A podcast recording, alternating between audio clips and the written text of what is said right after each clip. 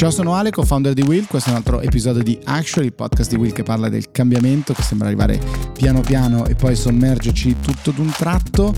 Io, mh, mm, tutto d'un tratto, non volevo parlare di Elon Musk in questa puntata che tra l'altro è eh, powered by Carbon Sync e che quindi ci ha permesso di parlare di cose molto belle, Riccardo Out, ma tu mi imponi come al solito di incominciare parlando del tuo amico Elon Musk.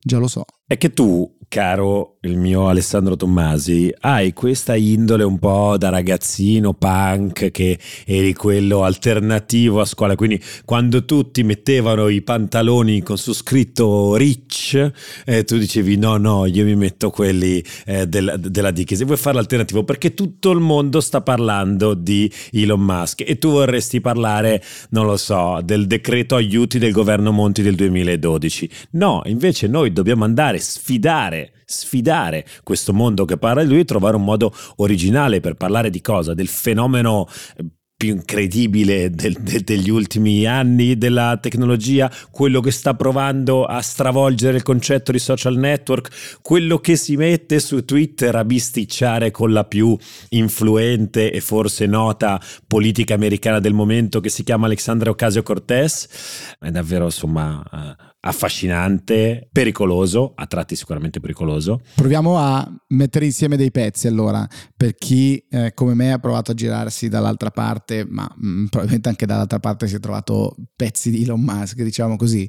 Elon Musk ha completato l'acquisizione di Twitter l'ha pagata 44 miliardi, una roba del genere. Oggettivamente ha reso ricchi molti dipendenti che quelli che avevano le, le, le azioni, le shares, le stock option perché quel prezzo per, per azione non l'avrebbero mai visto, in, specie in, queste, in, questo periodo.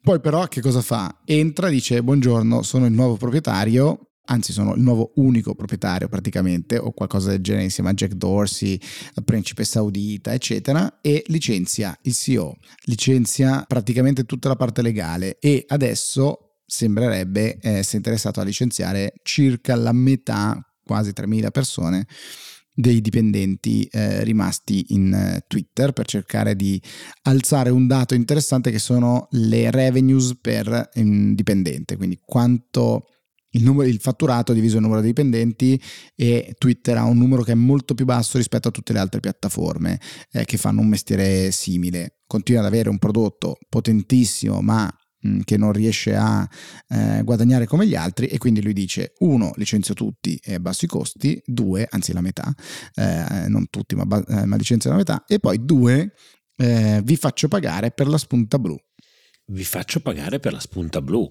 apriti cielo, faccio pagare eh, per un servizio. Qualcuno un giorno mi ha insegnato there's no such thing as a free lunch. Proprio tu, Alessandro Tommasi, eh, insomma, direi che Musk dice questo spazio per poter crescere, per poter svilupparsi, per poter essere reso indipendente eh, da un modello basato totalmente sulla uh, DV, deve crescere, deve, deve, cambiare, deve andare probabilmente nella direzione della blockchain, e dicono, dicono in molti, eh, deve diventare un software in costante aggiornamento e quindi, e quindi ecco anche nuove strategie di monetizzazione. Questa è la, sua, la, la teoria che ha, che ha portato poi peraltro alcuni a dire è un attentato al free speech perché questa oggi è una essential facility, una, un'infrastruttura essenziale per il dibattito pubblico a livello globale, il fatto di introdurre una barriera di prezzo lo renderebbe un attentato alla democrazia. Questa la dico davvero in sintesi e perdonatemi, però diciamo anche l'accusa di Alexandria Ocasio-Cortez nei confronti di eh, Elon Musk. La risposta di molti eh, è stata Beh, signori, però uh, anche, anche, il New York Times è a pagamento, ma nessuno uh, dice che questo è un attentato, attentato alla democrazia. Insomma, vedremo, vedremo come, come, si svolgerà. Secondo me è, come al solito, mi ripeto sempre, interessante tenerla monitorata perché è un dibattito che va ben oltre probabilmente al uh, semplice funzionamento di una piattaforma che vi piace o che non vi piace. Questa mattina Riccardo Bassetto la definiva nella sua newsletter tecnicismi il social network meno cool in circolazione, certo è che ha delle ricadute enormi in termini di economia, quindi il mercato dei, dei, social network, politica, perché tutti i più importanti politici comunicano ormai da anni eh, su, questa, su, questa, piattaforma e infine proprio di questo dibattito, cosa si può dire e cosa non si può dire nella nostra sfera pubblica eh, digitale. Eh, e quindi sì, caro Alessandro Tommasi, ti porto a parlarne, ti riporterò a parlarne perché non possiamo in questo spazio che ci siamo presi eh, sui server da qualche parte di Spotify e di Apple eh, esimerci da diciamo svolgere questo ruolo. Sì, per quanto mi riguarda il tema rimane sempre lo stesso, appunto. Uno è l'uso delle piattaforme, come stiamo facendo noi in questo momento, che è diverso dal New York Times, che è una forma invece di informazione dall'alto al basso, mettiamola così.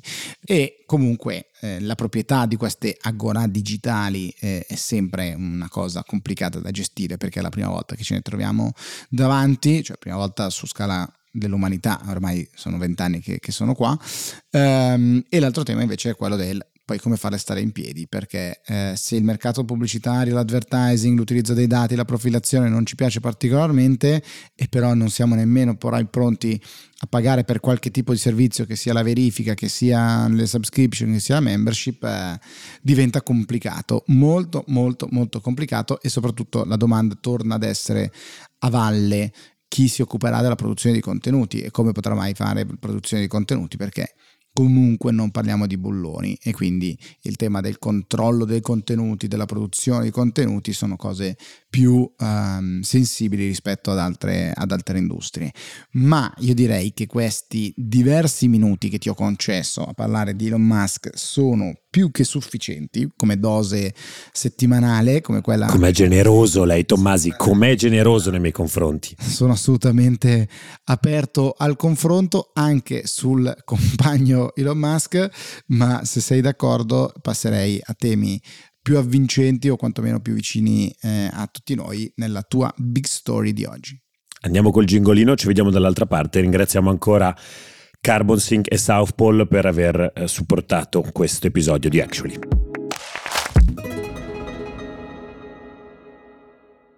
Eccoci qua, Big Story eh, di oggi. Parliamo di eh, un mondo, un settore che io solo col tempo e per ragioni personali ho imparato a, a, a, a comprendere, che mi ha molto affascinato, è quello dei carbon markets, in realtà adesso mi, spiegherà meglio il nostro ospite se mi sto esprimendo nella maniera corretta, eh, perché tanto lo presento, Andrea Maggiani, amministratore delegato di Carbon Sync e South Pole Company.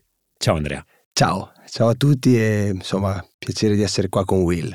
Senti, allora partiamo dall'inizio e poi arriviamo anche al nome che ho utilizzato per, per raccontare la vostra, per definire la vostra azienda, Carmosync e Southpole. Mi racconterai un po' um, che, cosa, che, cosa, fate assieme. Innanzitutto sveliamo l'arcano, perché siamo dentro questa sala podcast insieme? Perché Will sta cercando uh, in realtà di avviare un percorso grazie a voi e con, e con voi eh, di innanzitutto assessment, misurazione delle nostre emissioni quindi dell'impatto che la nostra attività ha non solo sulle persone che ci seguono, ma in realtà su tutto quello che sta attorno a noi, tutto quello che afferisce alla nostra eh, attività. E lo stiamo facendo con voi, perché voi questo fate di mestiere. Tu sei la persona che ha fondato questa società che si chiama Carbon Sync. Chiacchieravamo ora, mi dicevi 12, 11 anni fa eh, partiva Corretto. tutto ciò. Raccontami un po' da dove nasce Carbon Sync e poi arriviamo a dire quello che fate oggi. Ma ehm, da dove nasce Carbonsin sicuramente eh, nasce da, da, un'idea, chiaramente noi eh, in Italia abbiamo diciamo siamo sempre arrivati un po' dopo no? rispetto a quello che è il resto d'Europa però nel, diciamo, nel, negli anni dell'università mi sono sempre domandato una domanda com'era possibile che eh, noi oggi, cioè in quegli anni, in qualche modo non si quantificassero no, le emissioni no, che le aziende, delle, delle, aziende e la CO2 che veniva emessa, ma eh, diciamo le esternalità, quindi tutto quello che era questo aspetto non veniva in qualche modo calcolato. Le esternalità negative, quelle cose che leggi esatto, sui manuali di esatto. economia, cioè dice, ogni attività produce esternalità negative. Esatto, il mio ragionamento, il mio interesse eh, per questi temi nasce proprio da, dagli studi di economia dove mi domandavo come era possibile che le esternalità negative non, non venisse dato un valore no, nei bilanci o nei costi delle aziende. Da lì ho iniziato un po' a studiare questi permessi ad inquinare, permessi di emissioni che c'erano negli Stati Uniti, i primi, i primi tentativi no, di eh, creare dei meccanismi per in qualche modo fare pagare l'impatto che le aziende avevano uh, sul, sull'ambiente. Parte e, dagli Stati Uniti, questo oggi potrebbe sembrare quasi controintuitivo se vogliamo. Eh, esatto, no? sì, si chiamava Acid Rain Policy, che era una, una, diciamo una, una legge sulle, sulle, piogge acide che era causata dalle grandi centrali carbone del nord eh, degli Stati Uniti. Quindi da lì ho iniziato un po' a affrontare questo tema tema, mi ha appassionato molto e ho iniziato a studiare, a fare ricerca, ho fatto diversi percorsi proprio negli Stati Uniti su questi argomenti e poi sono tornato in Europa e ho iniziato a lavorare in questo settore. Poi a un certo punto ho conosciuto un professore dell'Università di Firenze e insieme abbiamo detto perché non fare qualcosa in Italia. Forse i tempi erano un po', un prematuri, po okay. eh, però diciamo avevamo l'idea, siamo partiti e da lì c'era Intanto già la, già, la storia, già la storia particolare poco italiana di per sé, perché è già la storia di uno spin-off universitario, non sono cose, cioè sono quelle cose eh, che leggiamo sugli articoli di The Verge e, Vi, e Wired US, di come nascono le start-up negli Stati Uniti, ma in Italia start-up, adesso per carità, Politecnico di Milano ormai fa delle cose straordinarie, però nel 2011-2012 partire con un prof e dire mettiamoci a fare una cosa insieme io e te non era così comune. No, no, no, no, eh, tanto entusiasmo, un gruppo di persone molto motivate che ci ha fatto diciamo, superare i momenti più difficili, quelli diciamo, pre-accordo di Parigi, no? perché prima dell'accordo di Parigi insomma, eh, c'erano ancora molti che sostenevano che il cambiamento climatico non esisteva. Qual era, qual era la, vostra, diciamo, la, la, vostra proposizione sia commerciale che valoriale a quei tempi? La vostra azienda cosa voleva fare nel 2011-2012? Volevamo portare un approccio scientifico eh, basato proprio su metodologie non che in qualche modo si inventava Carbonsync, ma cercando proprio di replicare, anche perché no, copiare quello che facevano a livello internazionale le grandi aziende che prima di noi erano partiti su questo settore. Quindi cercare sempre di usare delle, dei protocolli, delle metodologie, degli standard che potessero garantire a chi lavorava con noi la comparabilità no? e la, anche la, la, capacità di comprendere quanto quello che facevano aveva, avesse un valore. No? Però raccontami la sfida, tu ti siedi di fronte al primo imprenditore nel 2012 in cui eh, le, le, le, parole eh, che, che, oggi sono diventate buzzword, eh, net zero e quant'altro erano ancora del tutto eh, ehm, oscure, se vogliamo, ti questo qua non aveva vincoli regolatori territori, non aveva tra l'altro una pressione eh, sociale o mediatica per spingersi verso la, la, la misurazione, poi eventualmente eh, la compensazione delle sue emissioni e tu dicevi perché ti dava a dare dei soldi questo signore, mi chiedo. Esatto, uh, erano sì, erano incontri abbastanza surreali con gli imprenditori italiani tipicamente la, la, risposta è bellissimo quello che fate, interessantissimo, ma perché devo rendere pubbliche le mie emissioni CO2? Perché lo devo fare io se il mio competitor non lo fa? Vi vivevano come un costo anche. Come un costo e anche a livello di comunicazione lo percepivano come un rischio, cosa che adesso è completamente ribaltata, no? E certo. quindi questo era forse uno dei punti eh, più interessanti e, e, anche uno dei punti che ha fatto poi cambiare il tutto, no? All'inizio, se noi guardiamo eh, negli anni, i primi anni delle tematiche sulla neutralità carbonica, erano principalmente iniziative di marketing. Oggi nel mondo ESG questo è evoluto in che cosa? In un posizionamento per avere accesso a, uh, al mondo degli capitali. investitori e capitali. Certo. Quindi questo è stato il grande cambio, secondo me, di paradigma mm-hmm. che abbiamo vissuto in Italia e dove c'è stata questa grandissima accelerazione. È interessante, un po' come la parabola della, della corporate social responsibility da, dagli uffici di comunicazione a, quelle, a quelli dei CEO ed è interessante anche noi che analizziamo sempre un po' il cambiamento del nostro modo di interpretare il capitalismo e nel momento in cui il capitalismo inserisce una variabile nella sua dinamica centrale, che è quella di produrre eh, ricchezze, quindi, ok, momento, fare questa cosa implica per me una maggiore possibilità di potermi finanziare, ecco che diventa core, all'improvviso diventa un'attività core. Corretto. Eh, e, lì, e, e, lì, cambia tutto. Senti, siete partiti da lì eh, dieci anni fa, dove siete oggi? Perché so che appunto Carbon Sync, vi conoscevo come il nome in Italia eh, delle, della, de, della, compensazione. Dimmi tu se di nuovo i termini, correggimi un po' questi termini che okay. sicuramente sono, no, mi sono sbagliati. ok. no, e, e poi anche come siete arrivati a questa integrazione, sarei curioso anche di sì. sentire la tua storia, questa integrazione integrazione con eh, il gruppo South Pole, che è un gruppo eh, gigante eh, a livello internazionale? Allora, come ci posizioniamo? Sicuramente noi siamo forse l'unica società italiana specializzata uh, nelle strategie eh, climatiche per le aziende. Quindi fin da subito, fin dall'inizio, dieci anni fa, abbiamo deciso di avere un focus molto verticale. Oggi Carbon Sync nel mondo delle imprese italiane è riconosciuta per questo aspetto. Quindi quando tu parli del quando il nostro nome esce nei, sui tavoli delle aziende, Carbon Sync uguale clima. Quindi la compensazione è una delle cose che facciamo, ma forse è lo step finale del nostro percorso. Tipicamente, come sta affrontando oggi Will, c'è una fase di, in cui noi aiutiamo l'azienda a, a, comprendere dove si trova, quindi rispetto alle sue missioni. Eh, tipicamente, eh, chiaramente, Will avrà un impatto che è completamente diverso rispetto a un'azienda molto energivora, quindi del mondo, ad esempio, dell'energia o dell'industria, però il processo è sempre, è sempre abbastanza Anche lo questo stesso. podcast emette, ci stanno insegnando. Esatto. I nostri server hanno un, un, costo, sicuramente hanno un costo sociale. Di... Esatto, corretto, anche le mail che mandiamo, no? Certo. Esatto. Quindi da una parte di misurazione, poi c'è una parte dove, vengono, dove viene costruito un percorso che aiuta l'azienda a um, capire come ridurre le proprie emissioni. Oggi la cosa bella è che con questa evoluzione, questa crescita del mercato, abbiamo anche delle, um, diciamo dei punti di riferimento su quanto un'azienda deve ridurre, ad esempio per essere allineata a quelli che sono stati gli impegni che gli stati, le aziende hanno preso nell'accordo di Parigi. Quindi questa riduzione deve essere chiaramente una riduzione lineare che avviene nel tempo, quindi non è da un anno all'altro, è un percorso di, di lungo termine e che deve portare le aziende quindi a raggiungere quindi questo equilibrio eh, di emissioni che poi può essere, la, la quota rimanente può essere, si dice, rimossa. Cosa, fa, cosa, deve fare un'azienda? L'azienda può fare due cose. Nel percorso verso questo, diciamo, a raggiungere questo obiettivo del, delle emissioni nette zero, può, fare, può eh, intraprendere un percorso quindi, di investimenti verso la riduzione, ma può anche impegnarsi per quelle che sono le emissioni residue che annualmente non riesce a ridurre. Tipicamente non riesce a ridurre per due cose. Tipicamente potrebbe esserci un limite economico, ma anche un limite tecnologico. Infatti, molte delle tecnologie che ci permetteranno di raggiungere net zero, se uno va a leggere tutti i report sia IPCC ma anche dell'Agenzia Internazionale dell'Energia, non esistono ancora. Quindi il fatto che tu nominavi le, le start-up del Politecnico che lavorano su nuovi modelli di batterie, su nuove tecnologie, è, è il futuro.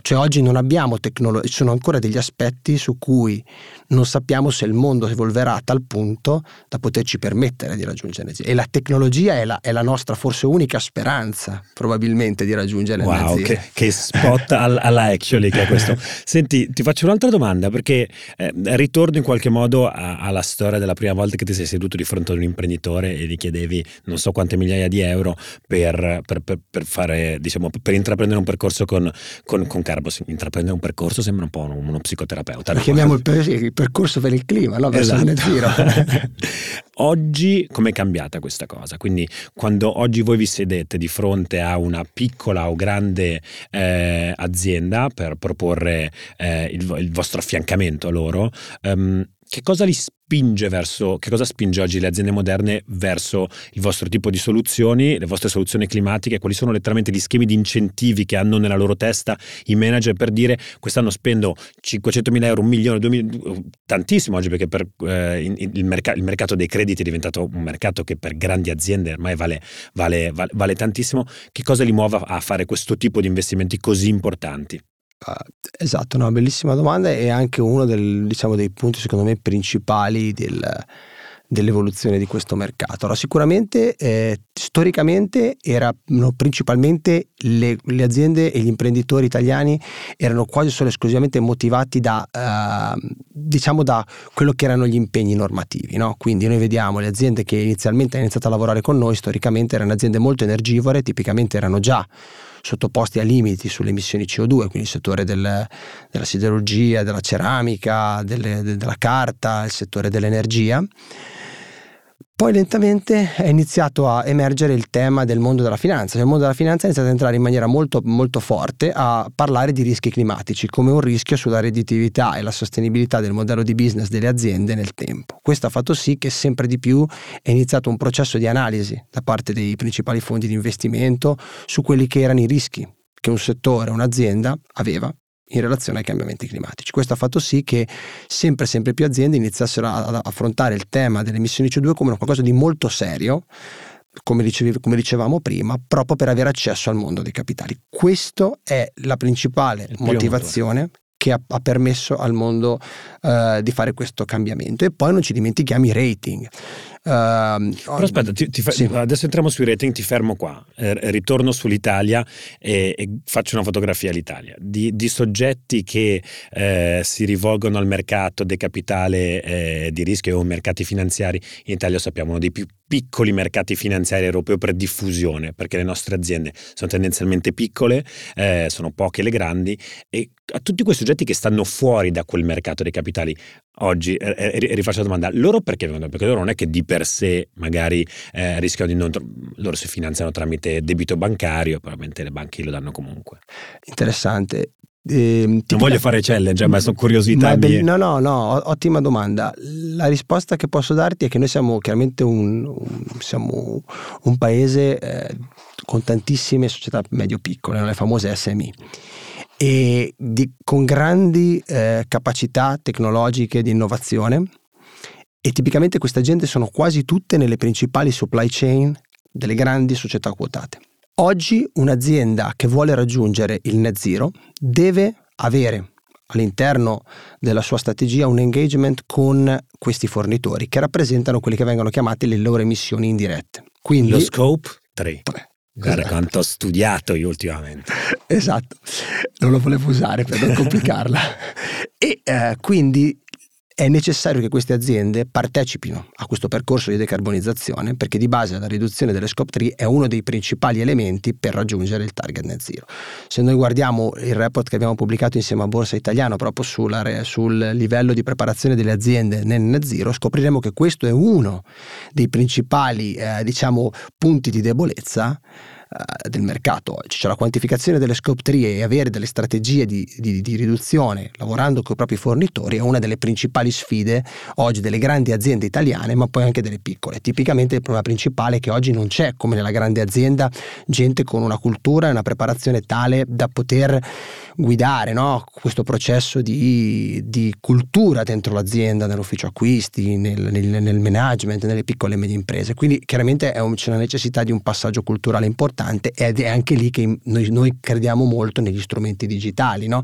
per fare questo tipo di lavoro. Cioè non sarà più possibile, immagino, per una piccola azienda potersi permettere no? il consulente X giornate all'anno, ma con degli per strumenti digitali, con dei tool digitali si potrà in qualche modo velocizzare, semplificare, sistematizzare e standardizzare il processo di misurazione. Cioè, ulteriormente affascinante eh, perché come abbiamo detto prima ci sono dei meccanismi diciamo, del, del, del, del capitalismo che, che, che, gli permettono talvolta poi di evolvere e, e cambiare. Eh, questo tu sei un piccolo produttore di, bol, di bulloni del, Veneto, eh, di per sé magari non te ne frega assolutamente niente, possiamo pure magari moralmente, eticamente come interesse, sei fuori dal mondo del tema delle emissioni e quant'altro, rischi di non poterli più vendere quei bollo, bulloni al gruppo Stellantis, perché il gruppo Stellantis è quotato e quant'altro, e quindi il mercato direttamente ti taglierà fuori. Se questo davvero riuscisse a funzionare, dicevi anche attraverso la, la regolamentazione, è chiaro che si, si, innescherebbe un circolo virtuoso incredibile, davvero, davvero affascinante.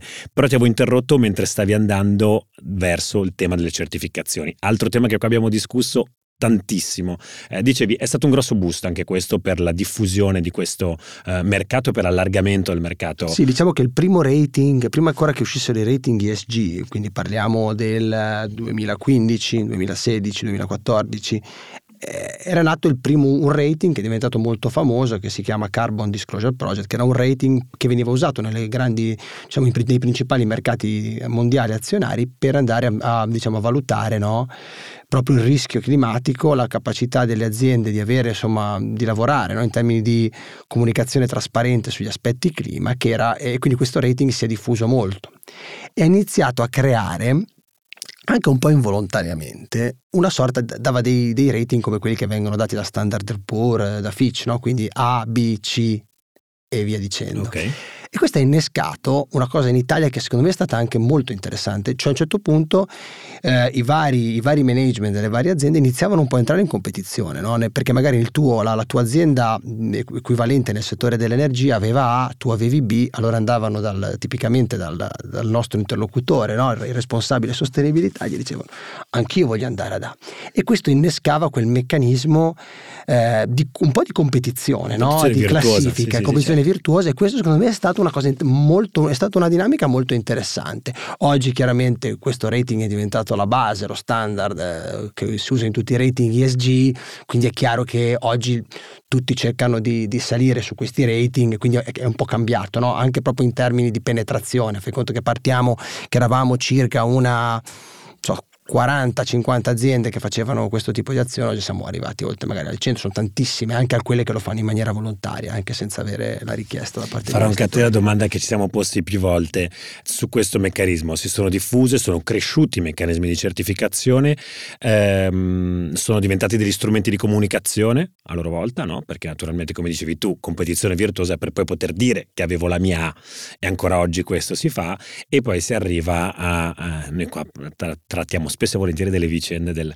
del eh, dottor Elon Musk quando si lamenta perché eh, ExxonMobil ha un rating ESG secondo quelli, eh, diciamo, gli indici redatti in quel caso da eh, Standard Poor's superiore a, a Tesla. Quindi ExxonMobil storicamente identificata come la più cattiva delle cattive, no? diciamo, la, la, la, la, grande azienda fossile per eccellenza americana, si ritrova ad essere quarta o quinta nel, nella top ten dei, dei, dei, dei più bravi nella, nel, negli indici ESG di, di, Standard Poor's. E a questo punto si genera cosa? Il, solito scetticismo nei confronti delle certificazioni. Lo vediamo nel cibo, sulle indicazioni biologiche e quant'altro. Ecco, come, come vedi questo trend? No? Quindi le grandi aziende per loro natura sono maggiormente in grado di fare compliance e quindi eh, si posizionano meglio. È chiaro che non, non, si rischia sopra di entrare in un circolo non più virtuoso ma vizioso, eh, per cui magari il pubblico, anche il mercato vive queste certificazioni e dire, beh ma aspetta, ma sei la più brava di tutte Exxon, ma io cosa mi vado a certificare? Corretto. Ma allora, diciamo, la, la, la risposta più corretta da dare è che eh, chiaramente ci sono dei settori che hanno degli aspetti eh, particolarmente controversi. Ad esempio, hai citato chiaramente il tema delle, delle società dell'oil and gas. E, ehm, I rating sono uno strumento di, come dicevi tu, di compliance, ma soprattutto di comunicazione verso l'esterno. Chiaramente eh, non viene valutato, non è che il rating viene dato sulla base di quanto inquini, ma viene dato sulla base della tua capacità in maniera trasparente di comunicare al mercato la tua attuale situazione, la tua fotografia. Questo è un punto fondamentale. E questo serve poi al mercato per comprendere quali sono le azioni che questa società vuole mettere in atto per decarbonizzarsi, ad esempio. Quindi poi spetterà al mercato giudicare e comunque poi a tutta una serie di azioni se queste sono azioni che possono essere considerate reali, credibili o di greenwashing. Cioè lo, lo standard non, non, va, non entra nel merito ehm, del fatto che quel settore è più esposto. Ad esempio, posso dare, ci sono delle aziende che sono estremamente controverse per il loro business, non faccio nomi qua oggi, ma ce ne sono parecchie, che sono estremamente brave, come dici tu, nella, nei rating, estremamente brave, ma semplicemente perché comunque hanno delle strategie e comunque stanno facendo anche degli investimenti in questo senso anche molto importanti. Ci sono diverse società dell'oil and gas, ad esempio, che stanno facendo investimenti importantissimi nella decarbonizzazione verso comunque un percorso verso diciamo, il tema delle, delle rinnovabili. Poi quanto questo sia credibile rispetto al totale delle emissioni, se è comunicato molto bene il mercato lo vede, ha la possibilità di notarlo. Quello che posso dirti è che oggi, ad esempio, nel, nel, sugli standard del net zero ancora non è stata sviluppata una metodologia ad esempio per il mondo oil and gas perché? perché siccome tipicamente questi standard hanno dentro tutto il mondo delle grandi eh, ONG ambientali ambientali c'è tutta una serie di soggetti tali per cui c'è continua, no? un continuo conflitto su come creare una metodologia net zero che sia credibile per il mondo dell'incasso. Quindi ancora nessuno si è esposto, sono due o tre anni che aspetta questa. Il motivo è esattamente quello che dici tu, il pericolo di uscire con una metodologia che possa poi essere additata dal mercato come greenwashing. Super interessante, come al solito, poi quando si parla di mercati è tutta una questione di comunicazione e trasparenza. I mercati sono fatti di informazione, gli input che diamo al mercato, infatti, sono le informazioni, sia quando sali che quando, che quando scendi. Ti faccio una domanda, due, ho ancora due domande per te mentre andiamo verso la chiusura. Eh, la prima è eh, così, alzare lo sguardo, guardiamo avanti. Eh, il momento è quello che è, è un momento molto, molto complicato da un certo punto di vista, se vogliamo, dopo il grande boom delle parole green, sostenibili eh, e, e, net zero degli ultimi, degli ultimi anni, eh, stiamo assistendo forse anche in termini culturali, dato, data la scarsità di risorse a cui siamo sottoposti in questo momento, a qualche piccolo passo indietro, al netto del fatto che alcuni governi siano costretti a, a, a rialimentarsi a carbone. Come vedi questa fase, com, come la passeremo secondo te, soprattutto la vostra prospettiva? Voi avete l'orecchio a terra sulle aziende, no? eh, come sta venendo vissuta dalle aziende? Ci si può ancora permettere questo tipo di impegni? Come, come la vedi?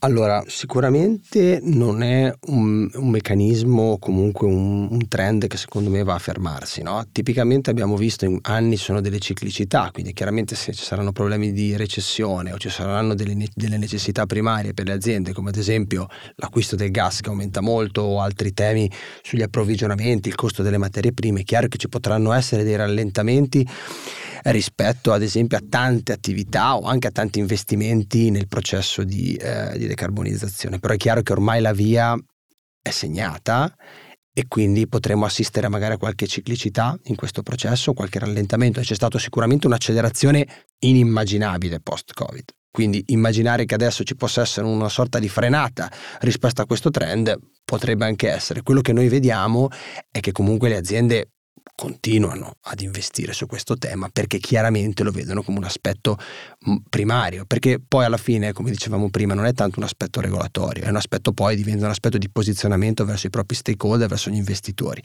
E stiamo anche vedendo che mentre da una parte c'è il mondo degli investitori che, che, comunque si sta posizionando in maniera molto forte, dall'altra ci sarà sempre di più anche i consumatori che oggi sono magari più attenti a alcuni aspetti, ma sempre di più iniziano a essere attenti anche ad altri. Cioè, l'altro giorno parlavo con, una, con un amico che mi ha fatto un ragionamento eh, su eh, prodotti in cotone che sono talmente tanto trattati che a un certo punto non, erano, non sono manco quasi più riciclabili no? da quanto sono trattati con prodotti chimici, microplastiche. Quindi vedi gen- persone che prima, non, persone comuni, che iniziano comunque a documentarsi no? su quello che comprano, sul prodotto. Quindi stiamo andando molto, secondo me, in quella direzione. Ci abbiamo messo tanti anni, però la consapevolezza sul cambiamento climatico l'abbiamo anche quando usciamo, siamo in camicia a Milano, 25 gradi a fine ottobre secondo me è una cosa abbastanza particolare, no? insomma è uno degli un po' dei segnali, poi insomma chiaramente anche, anche le temperature hanno dei trend, quindi non voglio adesso generalizzare, però sicuramente fa caldo, però l'abbiamo, l'abbiamo, pubblicato anche su Will, io ho passato la notte a darmi degli schiaffi in faccia per queste maledette zanzare che, non vanno via, che non vanno via anche il 27 di ottobre. Senti un'ultima domanda, ripartiamo dall'inizio, eh, mi hai raccontato eh, di te il tuo prof eh, all'università 12 anni fa che in iniziato ad avere questa, questa, idea un po' bislacca, se vogliamo, per i tempi, di andare in giro e parlare di questi temi nel, 2000, nel 2011 e farne, eh, farne, un business. Sei cresciuto, siete cresciuti, siete diventati fra i leader di mercato in questo settore, vi siete appena uniti, possiamo dire, hai anche venduto, ci siamo appena passati anche noi, eh, siamo appena passati all'integrazione con Cora. Com'è stata, eh, come sta andando l'integrazione con eh, un, un, gigante nuovo e fresco come eh, South? Ma mm, non ho mai fatto un'integrazione prima, quindi non, mm-hmm. non ti so dire. Umanamente voglio sapere a pelle, esatto, che lo chiedo che sempre ad Alessandro tutti i giorni. Che è una cosa per me mm, bellissima è che ehm, ho trovato un grandissimo uh, match culturale ricordo questo aneddoto uh, il giorno prima no, di, di, chiudere a Milano, eravamo a Milano, c'era anche uh, Renat, il CEO di, di Southpole, siamo usciti da, da, un bar dove c'erano alcuni ragazzi dell'ufficio di Milano che erano venuti a fare un aperitivo, no? avevamo appena comunicato a tutti di quello che sarebbe insomma successo dopo qualche ora, no? E lui mi ha guardato e mi ha detto: Guardare questi ragazzi è come essere a guardare i ragazzi di Southpole. E, e, e lì io l'avevo già avuto come intuizione perché chiaramente li conoscevo ormai da tanti anni e credo che questa è stata la cosa più importante. Un match culturale, devo dire, perfetto, che non è banale perché secondo me le persone nelle integrazioni, dalla mia esperienza di questi nove mesi, è la cosa più importante. Se le persone si trovano bene con gli altri e c'è un match culturale, poi l'integrazione funziona. Se ci sono delle grandi differenze culturali tra le aziende, è molto molto difficile che l'integrazione possa andare a buon fine. E questa è stata secondo me la cosa più importante. Poi chiaro, ci sono modi diversi di lavorare, sistemi diversi, ma queste sono cose che possono richiedere un Teams anno o Meet. esatto. Voi avete... possono usare un, si vuole, posso, posso, questo può durare un anno o due Certo. ma andrà bene insomma e siamo molto positivi devo dire che anche i ragazzi e i miei colleghi l'hanno accolta come un- uno step in avanti di crescita verso un'in- un'internazionalizzazione che questo settore deve portare chiaramente un settore che cresce si deve consolidare ed è importante che quando ti scegli un compagno di viaggio veramente ci lavori e cerchi di trovare quel match culturale importante. Quindi io sono molto contento e credo anche tutti i ragazzi di Carbon Sync eh, con me. Bene, no, siamo, siamo, eh, molto allineati anche noi. Appena successa una cosa molto simile qua in casa Will eh, con Cora, pensavo, mentre, mentre, mentre mi parlavi di questa integrazione della felicità del vostro team, stavo pensando che in, quest- in queste ore pare si stia, chiuse- si stia chiudendo il deal eh, su Twitter, il più grande acquisto, eh, d- d- uno dei più grandi acquisti della storia eh, dei, dei mercati, 44 miliardi, e c'è, c'è, c'è Musk che è entrato, è entrato nella sede di Twitter con un, con un lavandino dicendo porto dentro questo lavandino, poi annunciando anche che vuole mandare via il 40% delle persone. E imma- immagino quelli lì dentro quanto siano felici. Chiaramente sono storie diverse le nostre ed è stato davvero eh, interessante eh, ascoltare, ascoltare eh, la parabola anche no? vostra, che realtà poi la parabola di, di un settore, di un cambiamento eh, della nostra società e del nostro modo di, di- di fare impresa e interpretare il mercato. Grazie mille Andrea. Grazie, grazie a voi, complimenti.